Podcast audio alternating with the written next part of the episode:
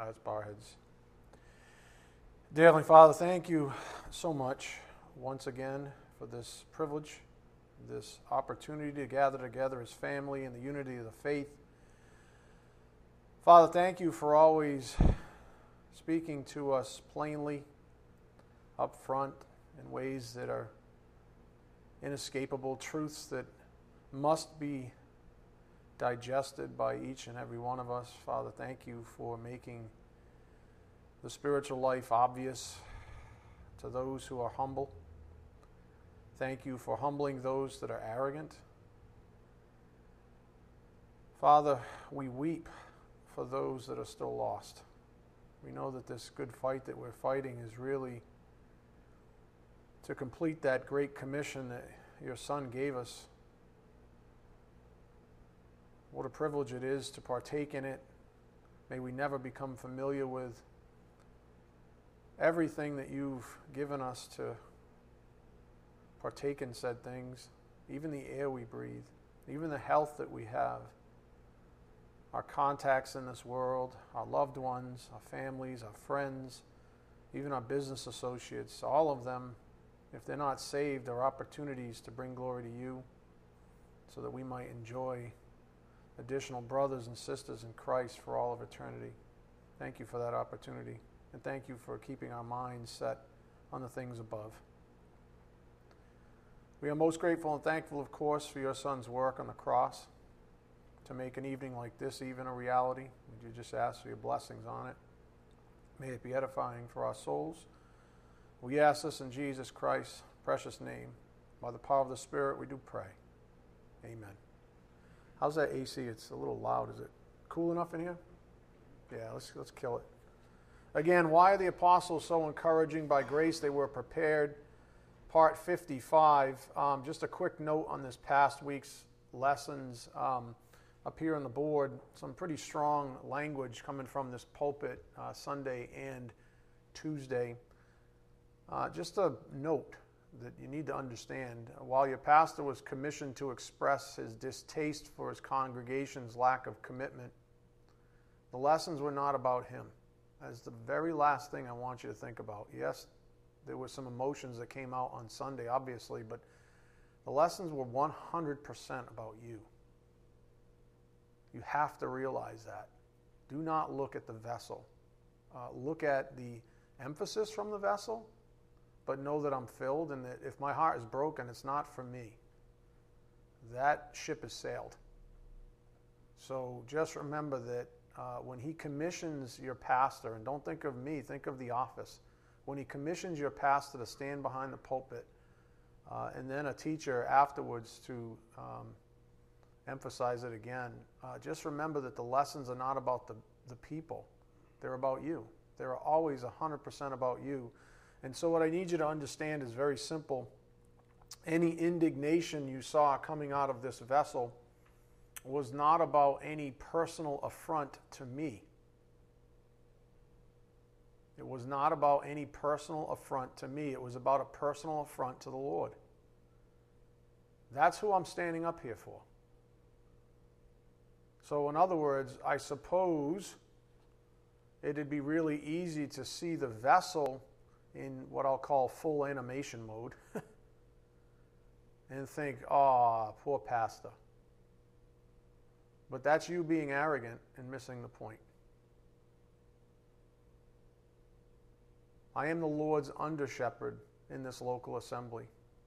My job is to express whatever the Holy Spirit desires, Christ's Spirit to be precise, which if you get right down to it, is no different than me being merely a dumb waiter serving you some food that the cook in the back has whipped up for you personally. I'm just a deliverer. If you dislike or like the food, you cannot look at me. So please don't ever make that mistake. Is it true that my heart breaks and it's nice to receive encouragement? Indeed. However, the most important thing to me is that you understand that I'm fine. It's you, it's you all that the Spirit wants you to look at. Don't make the mistake of looking at me. I'm fine. What you saw on Sunday from me, from this vessel, exists, has existed in me for a very long time. I have no expectations. Read the end of John 2. I have no expectations of man. I understand. I live with one, right? I have no expectations uh, other than I want you to grow. And I know that uh, the Lord can, can do that in all of you. So it's really you that the Spirit wants you to look at so just remember that you are the cause for these lessons, not my broken heart. I'm not the cause. You are. So I hope you understand that the point here is really this warning that uh, I had Scott read to you on Tuesday that we are under unprecedented attack in our church. And by the way, thank you, Deacon Johnson, for sharing your heart on Tuesday. Um, we are under unprecedented attack in our church. If you don't see it, you're either passively ignoring it or actively part of the problem. So wake up. When I say wake up, I speak as the Bible speaks on this topic. Go to Ephesians 5:1. Ephesians 5:1. So that's what these lessons have really been about. Um, you know, it's, it, it really is, excuse me, edifying to relate to the apostles and be encouraged by them. Uh, in this, but let's face it, um, the apostles we never we don't know them. We didn't we don't know them personally. We know of them from the Bible, but you didn't. I mean, you don't know Peter, do you? You don't know John. You don't know any of these guys, and so all you know is something academic, which really means that the spiritual life is not about necessarily those fine men but you. And everybody likes to talk about, you know, oh, the spiritual life and, and how difficult it is and suffering and how I'm suffering for Jesus and I'm, you know, it's this and it's hard. But it's just this. When push comes to shove, are you or are you not committed to the truth about yourself first? Uh, look at Ephesians 5 1. That's what he's been saying. Therefore, be imitators of God as beloved children and walk in love, just as Christ also loved you and gave himself up for us, an offering and a sacrifice to God as a fragrant aroma. But immorality or any impurity or greed must not even be named among you, as is proper among saints. And there must be no filthiness and silly talk or coarse jesting, which are not fitting but rather giving of thanks. Do you get what he's getting at? Do you understand? When do you usually, you know, when is there, when is there often filthiness and silly talk and coarse jesting? When you're with the world, when you're, you know, uh, fellowshipping with people that have no regard whatsoever or affinity for Christ. At least not in that moment. Verse 5 For this you know with certainty that no immoral or impure person or covetous man who is an idolater has an inheritance in the kingdom of Christ and God. Let no one deceive you with empty words. For because of these things, the wrath of God comes upon the sons of disobedience. Those are unbelievers in view. Therefore, do not be partakers with them. Stop frolicking with the world, with people that, again, have no regard for your Savior, your Lord. Therefore, do not be partakers with them, for you were formerly darkness, but now you are light in the Lord. Walk as children of light. For the fruit of the light consists in all goodness and righteousness and truth, trying to learn what is pleasing to the Lord. And I had this discussion with someone, you know, what is what whatever you're doing, is that pleasing to the Lord? Ask yourself, that's the litmus test. Is what I'm doing right now, the choices I've been making in my own life, in all honesty, in all fairness, with all excuses and justifications aside, is what I'm doing in thinking and how I'm living right now pleasing to the Lord? And you know you can answer that question at any moment in time. You know, right when you're about to make that poor decision you know, DJ talked about making some poor decisions as of late, and he repented, basically, uh, as we all should. And so that's what he's saying. What are you doing? Is what you're doing, uh, uh, how you're, is how you're living your life pleasing to the Lord. Verse 11 Do not participate in the unfruitful deeds of darkness, but instead even expose them. And where would you start that endeavor? With yourself. With yourself. Un- unfruitful deeds of darkness, but instead even expose them. Start with yourself. For it is disgraceful even to speak of the things which are done by them in secret.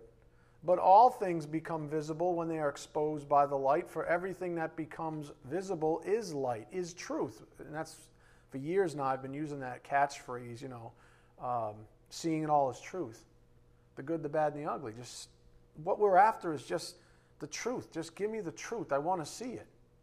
So I can so I can deal with it honestly in my own life and maybe in the lives of others, maybe in the lives of how I interact with other people. I just want to know is, is this good or evil? Is what I'm doing pleasing to the Lord or not? And why are they pursuing me? Are they uh, uh my friends, my loved ones, my family members even? Are they pursuing me commendably? Good, intrinsically good with the heart of Christ Himself? Or are they trying to consume me? Are they using me? Are they selfish lovers? Have I a utility to them? And take away all other variables, all other ties, and just be plain and honest. For this reason, it says, Awake, sleeper, and arise from the dead, and Christ will shine on you. Therefore, be careful how you walk. This has been the warning. Not as unwise men, but as wise, making the most of your time because the days are evil. Again, making the most of your time. Every day is precious, every day is a gift. Do you ever have the right to blow a gift? Do you really ever have the right just to say, you know what, it's been a tough week. I'm going to blow off the Word of God? That doesn't even register. That doesn't make any sense. The one place you should be going when you're really tired and worn out is the Word of God. But a lot of people will go, I'm really tired. Church or reading my Bible or praying is a, is a chore to me. And I don't feel like doing it. So I'm going to go to the world to be comforted. I just wrote a blog, it's going to come out on Saturday. It talks about God is the comforter. God comforts the depressed. So says the Bible. That's the name of the blog. Making the most of your time because the days are evil. So then, do not be foolish, but understand what the will of the Lord is. And do not get drunk with wine. That's a physical, actual statement, by the way, my friends. In other words, don't get drunk. That's not your release. If you've had a tough week, the first thing you should hit is not the bottle, it's the Bible. I should, hey, I should put that on a, like a poster with an eagle. No, with a tipped over bottle and make it like stylistic. You know what I'm saying? The first thing you should hit is not the bottle, but the Bible. Whoa, that Pastor Ed guy, he's just so suave. Don't get drunk. Why? Because that's dissipation. But be filled with the Spirit speaking to one another in psalms and hymns and spiritual songs, singing and making melody with your heart to the Lord, always giving thanks for all things in the name of our Lord Jesus Christ to God, even the Father, and be subject to one another in the fear of Christ. Again, the point on the board we are under unprecedented attack in our church. If you don't see it, you're either passively ignoring it or actively part of the problem at face value, you've got your under shepherd telling you we're under attack. That alone, if you don't hear what's coming from the pulpit, that alone means you're passively ignoring what the Spirit's trying to say to you. And don't say, oh, that's for this person and that's for that person. I don't see it for me. Otherwise, you wouldn't be sitting here. I've never, honest, in, in, my entire tenure as a pastor, I've never, ever known of one lesson that didn't, wasn't meant for every single individual. Every single individual. Don't say, oh, well, I've never made that sin. Well, maybe you have up here. I don't know. Oh, I don't have that problem. Maybe you really do and you just don't know it. Maybe you need to do a little more soul searching instead of people searching or world searching or investing in your flesh. Uh, specifically, the Spirit has given you uh, all the following to think about again. And this, is this might be the third time I think I've seen it in our lessons. Beware, any person who's trying to take you away from the love of God is an enemy of God. Any person, they could be the nicest chap on the planet. They could be doing you favors, even. And, and, and you're saying, this is great. This is like, you know, the grace of God. But if the ulterior motive by the kingdom of darkness is to remove you or take you away from uh, the love of God, then that person or thing is an enemy of God. And that's how you have to think about it. So the Word of God demands that I tell you these things when I see them. That's what you have to understand. Go to 1 Peter 5 1. 1 Peter 5 1. And it, this is absolutely um, in conjunction with our study of the apostles because you can imagine that Jesus Christ had to have these same discussions with all, not just his disciples, but specifically even his apostles. Like, you guys are going to be targeted individuals now. Do you understand? You're going to be targeted because you represent me. So don't be fooled. 1 Peter 5 1. Therefore, I exhort the elders, he's talking about the pastors, the pastors among you, as your fellow elder and witness of the sufferings of Christ, and a partaker also of the glory that is to be revealed, shepherd the flock of God among you, exercising oversight, not under compulsion, but voluntarily, according to the will of God, and not for sordid gain, but with eagerness. And remember our um, study on Sunday, Galatians 4:17. Think of sought in a commendable manner, eagerly sought. It's good to be eagerly sought in a commendable manner. That was Galatians 4:17. And that's the dictate, if you would, to the shepherds, me, to eagerly seek you for your own benefit, not for me. It shouldn't matter if I'm doing cartwheels up here or crying like a baby. The point is that these lessons are for you. And whatever it takes is, has, has been the motto since day one. I think any shepherd worth their salt is under that um, type of thinking that it's whatever it takes. You want me to be the fool? Did not Paul say that? Let me be a fool for a while. Paul said that. Whatever it takes. Verse 3 Nor yet as lording it over those allotted to your charge but proving to be examples to the flock. That's right, an example. Verse 4 And when the chief shepherd, Jesus Christ, appears, you will receive the unfading crown of glory. You younger men likewise be subject to your, to your elders, to the pastors, and all of you clothe yourselves with humility toward one another. For God is opposed to the proud, but gives grace to the humble. We haven't heard that a thousand times in the last month. Therefore, humble yourselves under the mighty hand of God, that he may exalt you at the proper time, casting all your anxiety on him because he cares for you. Be of sober spirit. Be on the alert. This is what Sunday was and Tuesday. Be of sober spirit. Be on the alert. Don't be intoxicated with the world.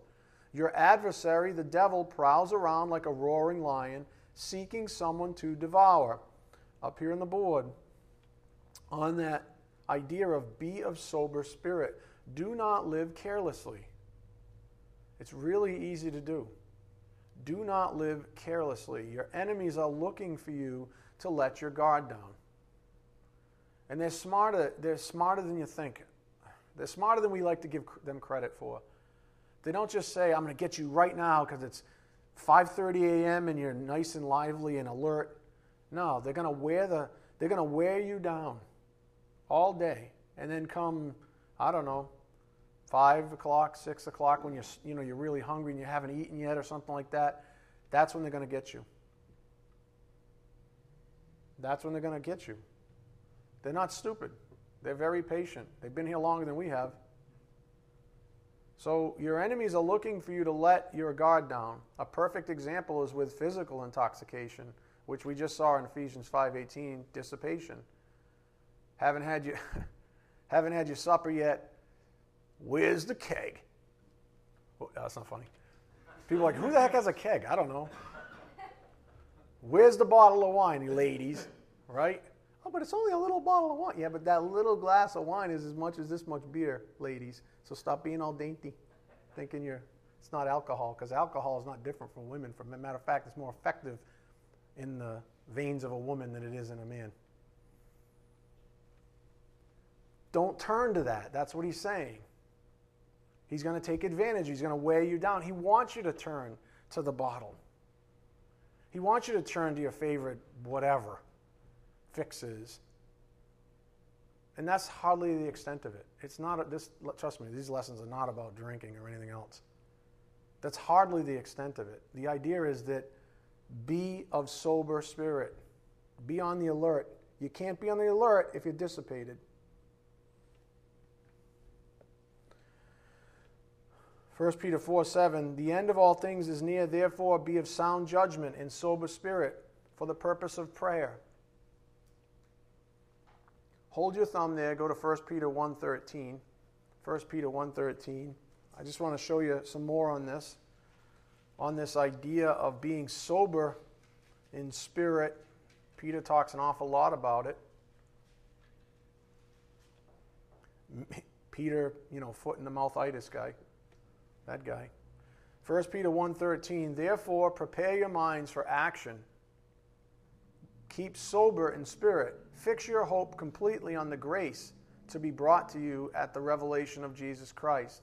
As what? Obedient. As obedient children. Obedient. You know what obedience means? It means obey the authorities in your life. You're looking at one of them. Obedient means obey the authorities, the God given authorities in your life. So if your pastor's yelling and pounding his pulpit and saying, Wake up, obey. Wake up. If he's saying, Look at your life, look at your life. And don't do it passively. And look for justification. Be honest about it.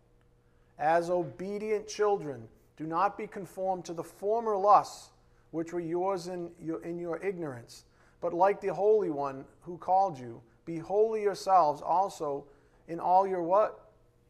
Oh man, there's that word. The rubber hits the road. You mean I can't just come and learn, you know, quote unquote doctrines and, you know, write down in my notebook and, you know what I mean?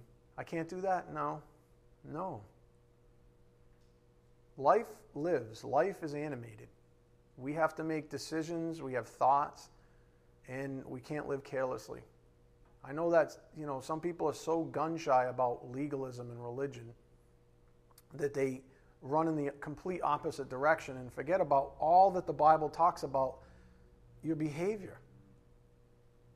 What come, you know, what the things that you say to each other, the things that you receive from one another the things that you open yourself up to, the things that you tolerate, even. Different Jesuses from different spirits, different gospels.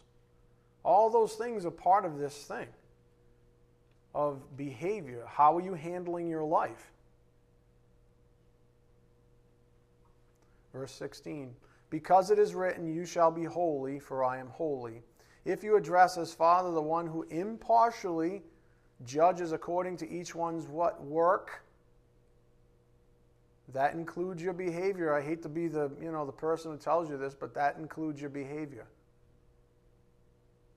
conduct yourselves in fear during the time of your stay on earth conduct yourselves in fear during the time of your stay on earth fear has embedded in the word i've taught you this the idea of respect and you're supposed to be, verse 14, what kind of children? Obedient children. So, in other words, conduct yourselves in fear as obedient children during the time of your stay on earth. Be holy yourselves also in all your behavior. Do you get it? Why? This isn't about just throttling you and saying, oh, let's just take all the fun out. It's about protecting you. because the so called fun out there is after your soul.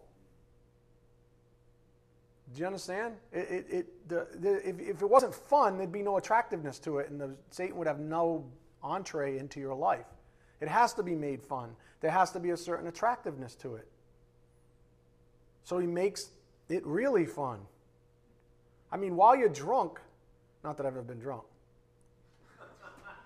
That's a joke, obviously. My mother's like, I can attest. Thanks, mom. Right? It's kind of fun in the moment. Just saying. But it's also dissipation. So conduct yourself, even your behavior. Not Pastor Ed. That's the Word of God, my friends. And you know what? God is impartial. If God is impartial, then we ought to be, if we indeed fear Him. This means no partiality towards family, friends, loved ones. This means not becoming intoxicated with or because of such people. Just because they're family, friends, or loved ones does not mean that there's a free pass. It doesn't, as a matter of fact, the Bible tells us to beware of people that are exceptionally close to us because they're the ones that can wound us the most. I took you to uh, um, David's account. Not the ones from without, but the ones that were right here. Those are the ones that really damaged me the ones that called me friend. So, if God is impartial, then we ought to be impartial. And it means not giving people free passes just because we care for them. And certainly not becoming intoxicated, and I'm using the figurative term this time, as well as the literal, not becoming intoxicated with or because of such people. Okay, go back to 1 Peter 5 8. 1 Peter 5 8.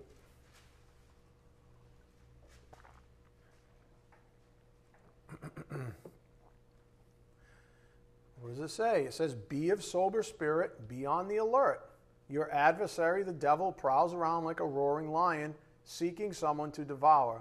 But resist him, firm in your faith, knowing that the same experiences of suffering are being accomplished by your brethren who are in the world after you have suffered for a little while. The God of all grace, who called you to his eternal glory in Christ, will himself perfect, confirm, strengthen, and establish you. To him be dominion forever and ever. Amen. Why? Because he is Lord. And your Lord is dictating to you what your life should be, wrapped in, who you should be living for, who you should be avoiding, and what pitfalls there are, and what angles that Satan, the kingdom of darkness, and even your flesh will take to trip you up. And then he uses practical things, practical um, individuals like this one that you don't always want to hear from to say, you know, wake up. It's just another angle, it's another tool that he uses to say, wake up. And that's grace. Again, the whole reason for these powerful messages as of late, can't say it enough. It's just a warning. We are under unprecedented attack in our church. If you don't see it, you're either passively ignoring it or actively a part of the problem. So wake up. And I encourage you, honestly. I've had several people um, talk to me already and share with me already. If you have any questions, feel free to reach out to me.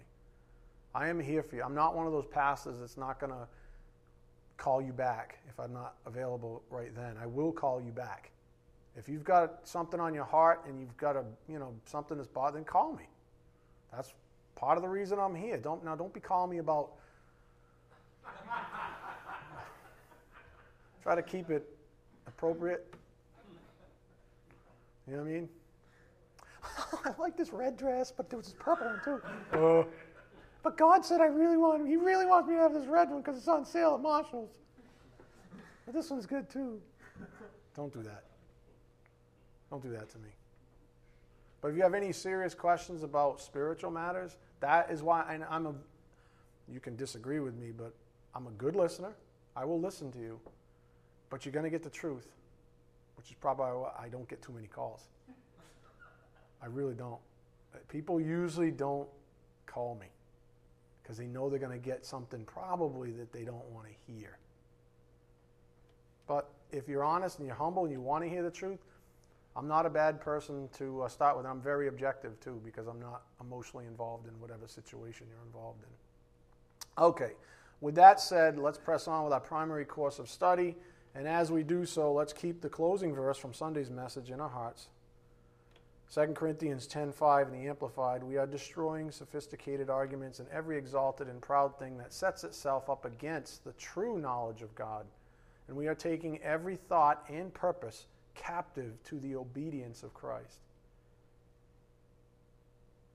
Every thought and purpose captive to the obedience of Christ. And just to put that in lay terms our goal is undistracted devotion to the Lord. Our attitude is one of commitment. Commitment. That's why the whole spiritual adultery thing fits so well, because He is our husband. We're betrothed to Him right now. If you're saved, you are His bride. And He's gone to make a place for you, and He's going to come back and take you. So it is, it is adulterous to turn your back on Him to disobey him, to not submit to him. And he is also, by the way, John 1.14, the living word. John 1.1, 1.14, the word. He is the word. So if you're going to commit to him, this is where you start that endeavor. So our goal is undistracted devotion to the Lord. Our attitude is one of commitment. So all of that takes us back to our primary course of study where, where this all began, up here on the board. Uh, here's what the apostles lacked. Uh, we've been through understanding, humility, faith. We've been on commitment. That's how we ended up where we're at. Um, funny how things dovetail. And then we got uh, power to look at. We've already noted the following. I'll go quickly. Luke 5:11 when they had brought their boats to land they left everything and followed him. So we know they were at least committed enough to believe and follow him. For what purpose as as Jesus said in, earlier Luke 5:10 do not fear from now on you will be catching men. And they said, "Okay. We'll commit." However, as we're about to see again with Peter regarding his denying he knew Jesus, the apostles lacked commitment. So they had enough, but they also lacked. Sound familiar? I mean, you're all here, so you had enough commitment to come tonight. But you're definitely going to go home tonight, and there's going to be some area of your life that you lack commitment. Why? Because you don't have all faith. And that's where grace comes in. You have to be gracious to yourself, too. You know, people get real uptight about, geez, you know, I've been at this for so long. I'm just, I really just kind of stink at the spiritual life. Hey, look, join the crowd. We all kind of stink at it. Uh, from time to time, we get better. He sanctifies us. But the worst thing you can do is get depressed about it. Because that's when you give up. And the last thing you want to do is give up. So do not fear. From now on, you will be catching men, Christ said. However, again, as we've seen in the past, Peter uh, failed. But our encouragement, of course, when we learn these things, is that we too lack commitment. Just like the apostles, we lack commitment inversely proportionate to our faith and maturity throughout our lives. So, on the topic of commitment, we pause for a moment, if you recall, sort of coming out of the mine shaft now. We pause for a moment on some words that Jesus conveyed to his disciples. Go to Luke 9:62. Luke 9:62.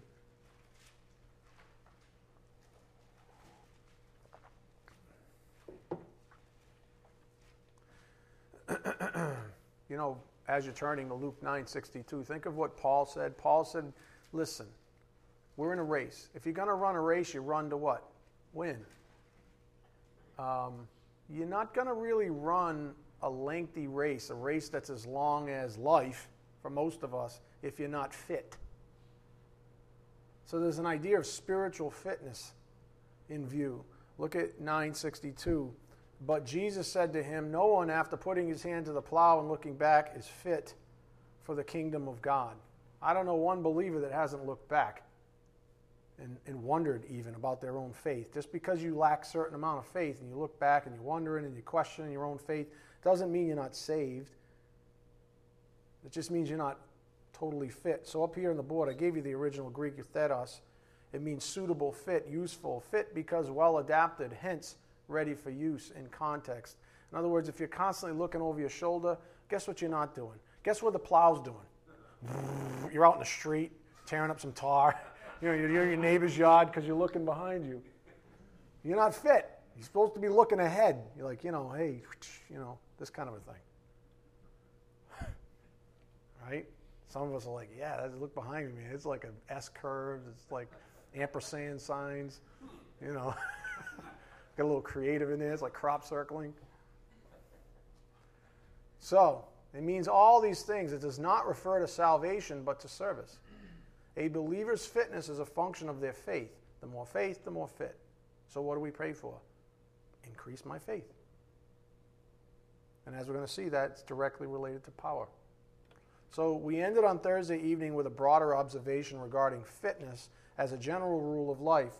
That wasn't Thursday, that was a couple of Thursdays ago.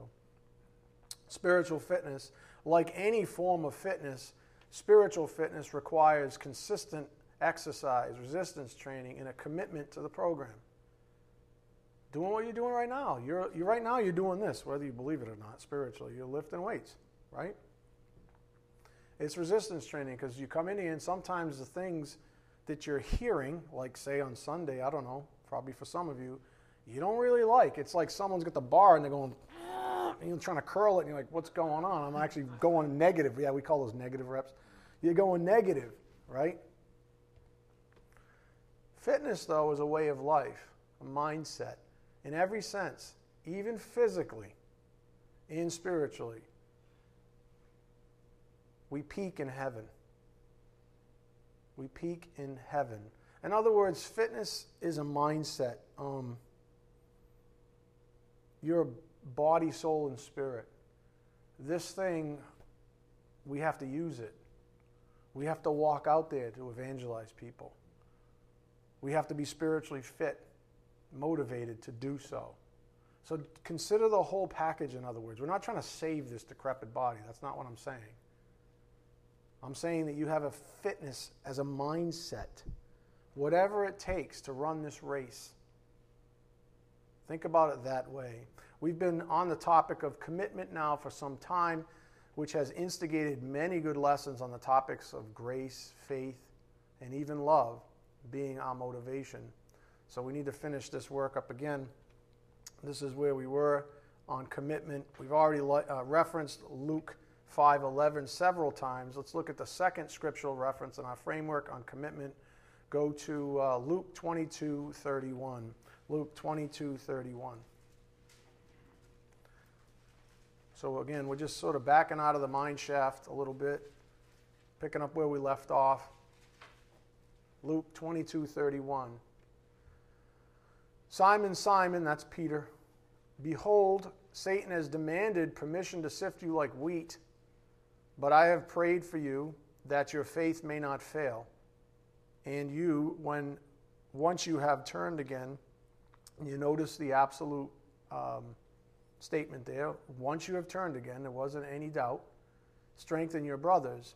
Again, from our earlier study of this, up here on the board. This is very encouraging stuff, my friends, because Jesus Christ still, to this day, has an active role in saving you daily. He's still up there praying for you. His Spirit intercedes for you. He is your mediator, He intercedes for you. That your faith may not fail. The emphasis should not be placed on the potentiality of failure, but rather the effectiveness of the Lord's Prayer How effective do you think his prayers are for you? I mean, if I want anybody praying for me, it's him. I'm saying. But I have prayed for you. Verse 32. Peter's imperfect faith did fail at times, but it was never fully eclipsed. And that's what the original uh, speaks to uh, being eclipsed. That never happens to a true believer. He always turned again. Verse 33 But he said to him, Lord, with you I am ready to go both to prison and to death. So here goes, you know, foot in the mouth guy, right? Dun, dun, dun, I'm going to save the day. Same guy who said, you know, may it never be. And what Christ say? Get behind me, Satan. You're thinking the way a man's thinking. That's, that's a man speaking right there, is it not true? Right? Because if he was honest, obviously, and maybe he was just not, maybe he was emphatically, and you know how it is. Sometimes like, I'll totally do it. And then the time comes, you can't do it. I don't know. I'm not judging Peter. I'm just saying it didn't, didn't, didn't last very long. Verse 34 And he said, I say to you, Peter, the rooster will not crow today until you have denied three times that you know me. Probably like, oh man.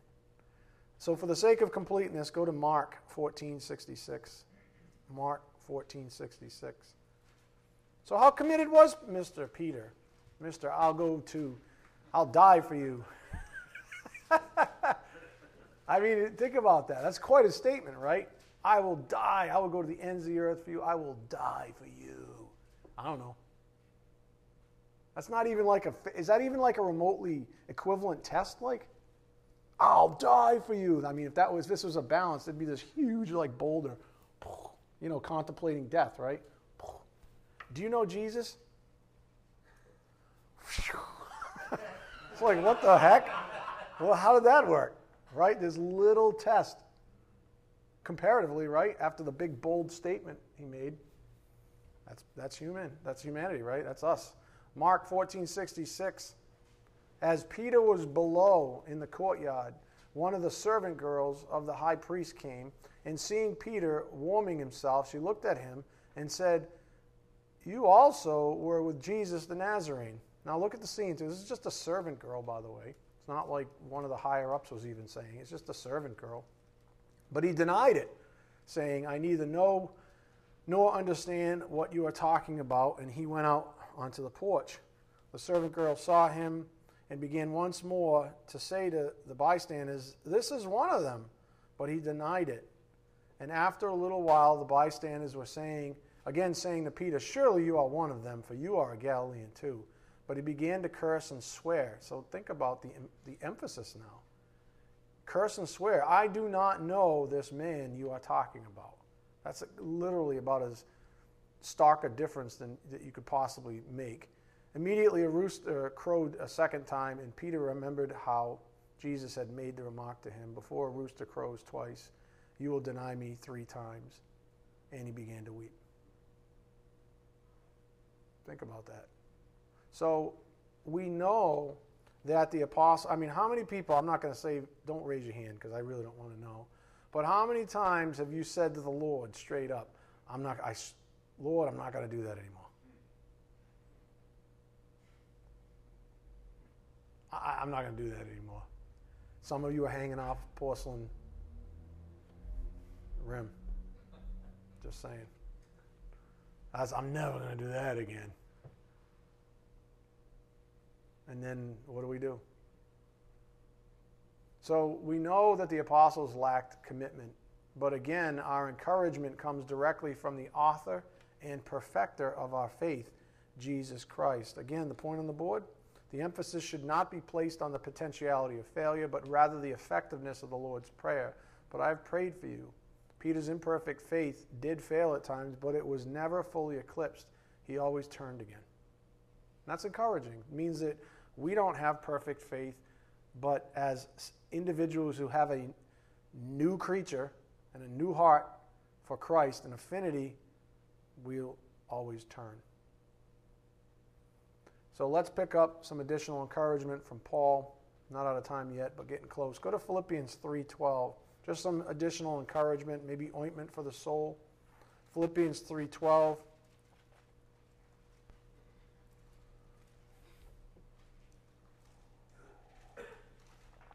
I'm just going to read this with you. I'm not going to say too much.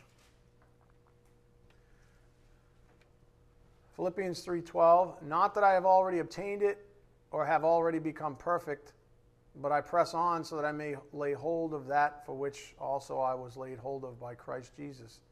Brethren, I do not regard myself as having laid hold of it yet, but one thing I do, forgetting what lies behind and reaching forward to what lies ahead. Can't change yesterday, my friends. You can only press on.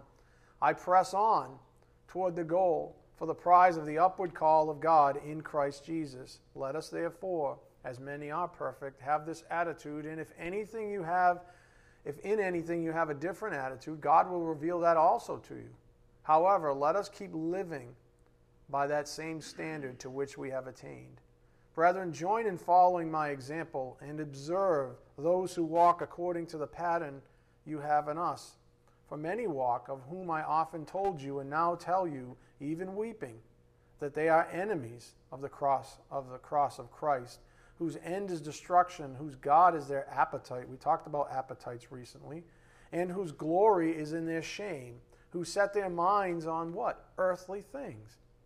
For our citizenship is in heaven, from which also we eagerly wait for a Savior, the Lord Jesus Christ, who will transform the body of our humble state into conformity with the body of His glory by the exertion of the power that He has, even to subject all things to Himself.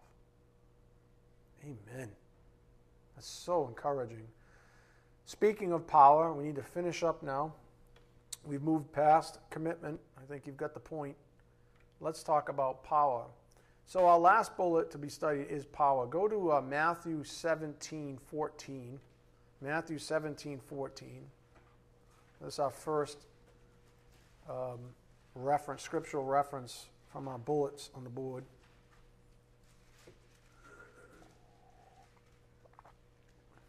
Matthew 17 14. And like every other bullet on the board, all these things are intrinsically intertwined. So you, even though we're studying them out uh, individually, uh, it's impossible to uh, dissect them uh, in all actuality, in, in practical living. Matthew 17, 14. When they came to the crowd, a man came up to Jesus, falling on his knees before him, saying, Lord, have mercy on my son, for he is a lunatic and is very ill for he often falls into the fire and often into the water. I brought him to your disciples, so he's basically demon possessed, presumably. I brought him to your disciples, and they could not cure him. Um, and Jesus answered and said, You unbelieving and perverted generation, how long shall I be with you? How long shall I put up with you? Bring him here to me. And Jesus rebuked him, and the demon came out of him and the boy was cured at once. Then the disciples came to Jesus privately and said, Why could we not drive it out? So this was probably, I mean, let's face it, probably a point of embarrassment and, in a spiritual sense, even. Like, why couldn't we do it?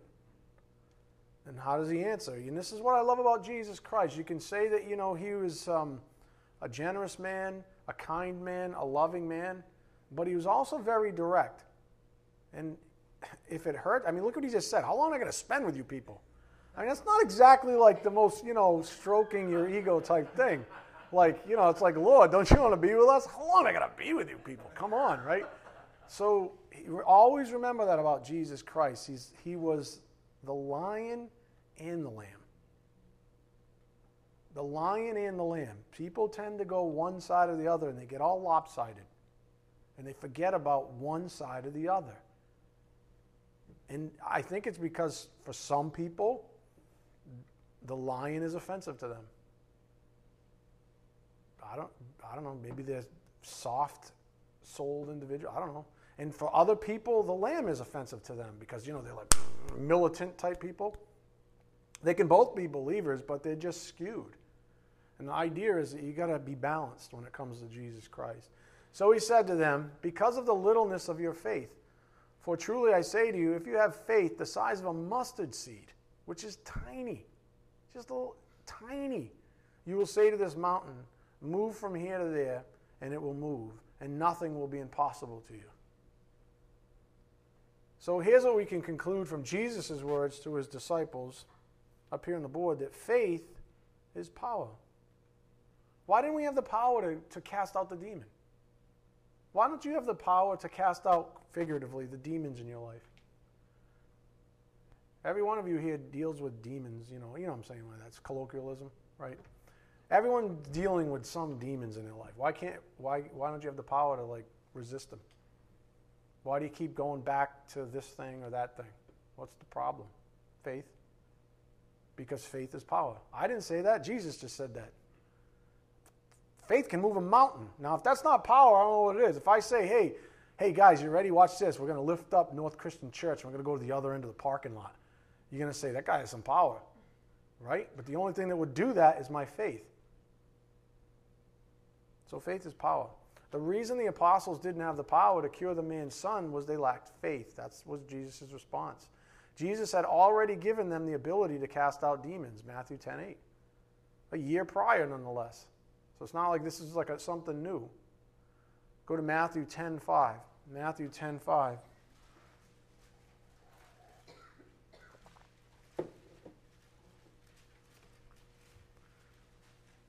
Faith is power. That's what you have to remember. Matthew 10 5. These 12, these 12 Jesus sent out after instructing them, Do not go in the way of the Gentiles, and do not enter any city of the Samaritans, but rather go to the lost sheep of the house of Israel. And as you go preaching, saying, The kingdom of heaven is at hand, heal the sick, raise the dead, cleanse the lepers, cast out demons. Freely receive, freely give. You see that? He said, Go do these things. So that means they could do it by faith, because we just saw they didn't actually, they weren't actually able to cast out that demon. Why? Because they lacked faith. The remedy, the, the reason that Jesus gave a year later in their failure to have the power to relinquish uh, this boy from a demon was because they lacked faith. So if we put the two together, faith is power. They're tantamount, so to speak. So the point of the board again, faith is power. The reason the apostles didn't have the power to cure the man's son was they lacked faith. Jesus had already given them the ability to cast out demons a year prior. What do you say then? Do you not already have the ability to cast out the demons in your life? I don't mean you're demon possessed. I hope you know what I mean. Do you not already have the ability? Yeah. With God, all things are possible. I mean, you might say, but I'm an addict, or I'm a I don't know, I'm just a jerk. I'm tired. I'm tired. Right? We know you're a jerk, all right? You know, I'm a jerk. All right. I cure me from being my jerkhood, right?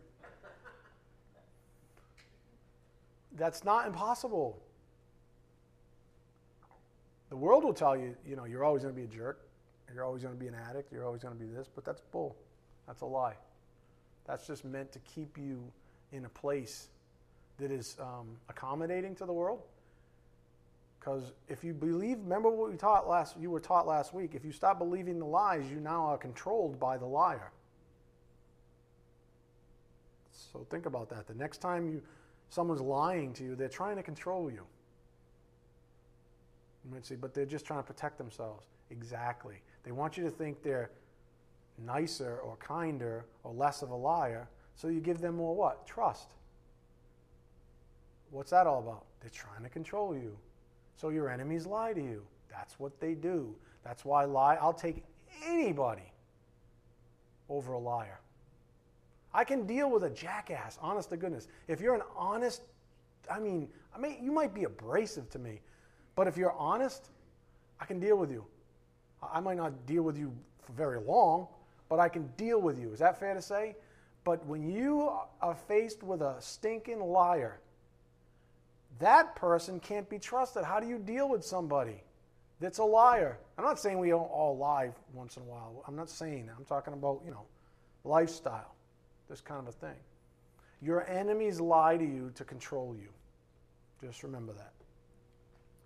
So, again, faith is power. The reason the apostles didn't have the power to cure the man's son was they lacked faith. Jesus had already given them the ability to cast out demons a year prior. So, what what the Spirit wants you to take away is that you've already been given certain abilities as well. You just have to believe it. Don't believe the lie that you can't be delivered from that thing. That's why I hate so many programs, and I'm not, I, look, I'm not picking on any one thing, but there's a lot of programs out there for folks like addicts that just enable them to stay in the addiction. They, they, they're, they're victims of some disease or something. I'm not saying these things don't exist, but I hope you know what I'm trying to get at. The, the, the people that are supposed to be helping them don't help them because they lie to them and they tell them, you know, you'll never get out of it, so just live with it. No, that's bull. With God, all things are possible. And you can take the jerk example, uh, you know, whatever. You can take the jerk example, you can take the thing. And I'm not saying you don't always have some affinity for certain things in your life, right? I mean, but you can be delivered from it. So says the Word of God. But if you don't believe that, guess what? It's a self fulfilling prophecy. If you don't believe you can do something, guess what? You'll never do it. That's one of the first things a good coach will tell you. Is that fair, coach? If you don't believe you can make the three pointer at the buzzer, guess what you're not going to do? You're not going to make the three pointer at the buzzer. If you don't think you can run a 450 mile, Sean, then you're never going to run a 450 mile, Sean. So stop believing you can't run a 450 mile, Sean. Just do it. He's like, oh man, this is. He knows I'm just kidding, kind of. So, what then might our encouragement be? Well, we should find encouragement in a lot of ways, frankly. For some of us lack the power to overcome much smaller obstacles in our lives. I mean, has anybody here been called to cast out a demon? Not to my knowledge. If you do, call me up. That's one of the times. call me. I got to see this, right? This is going to be fun. I'm going to get some popcorn, some Coke. right? Some of us lack the power to overcome much smaller obstacles in our lives. And it's not because God's power is insufficient somehow, because He is omnipotent, remember. It's not because God is somehow too weak. The answer to the apostles and our own lack of power is simple we lack faith, something we've already seen in our studies. Faith in what exactly? And I think I'll leave you with this. Faith in what? If again, the answer to the apostles and our own lack of power is simple. We lack faith. Something we've already studied. So faith in what though? And I'll give you this just to chew on over the weekend. Faith in general, but also the power of the Word of God. Do you understand what I just said? Faith in general, but also the power of the Word of God. You had a rough week, did you? Open up your Bible. I swear to you, I swear to God, it works. Open up your Bible, let it wash over you. It doesn't even matter where you start. Just open up your Bible and start reading. It will wash over you. Why? Because the word, it, I've got all kinds of scripture here in my notes. I can't get to them because we're out of time. By the word of the Lord, by the word of Christ, by the word of power, by the word of the Lord, the heavens were made. How about that? How about that, for starters? You don't think that the word can't solve your problem? When the heavens were made by it? You don't think that your little piddly problem can't be solved by the Word of God? And you're going to keep going back to the world and your cosmic friends and your disgusting family and your so called loved ones? You're going to go back to them for comfort? That's where you're going to find your comfort after a long day in a bottle? Where is that in the? That's, that's, the, that's antithetical to the, to the Bible, which is the Word, which is power. Have faith that this works, and you will be delivered, because that's where the power is at. Amen? All right, let's bow our heads. Dear Heavenly Father, thank you so much for this wonderful privilege to study your word here this evening. We just ask for your blessings as we take all that we've learned out to a lost and dying world, Father, that needs it so desperately. We ask these things in Jesus Christ's precious name. By the power of the Spirit, we do pray. Amen.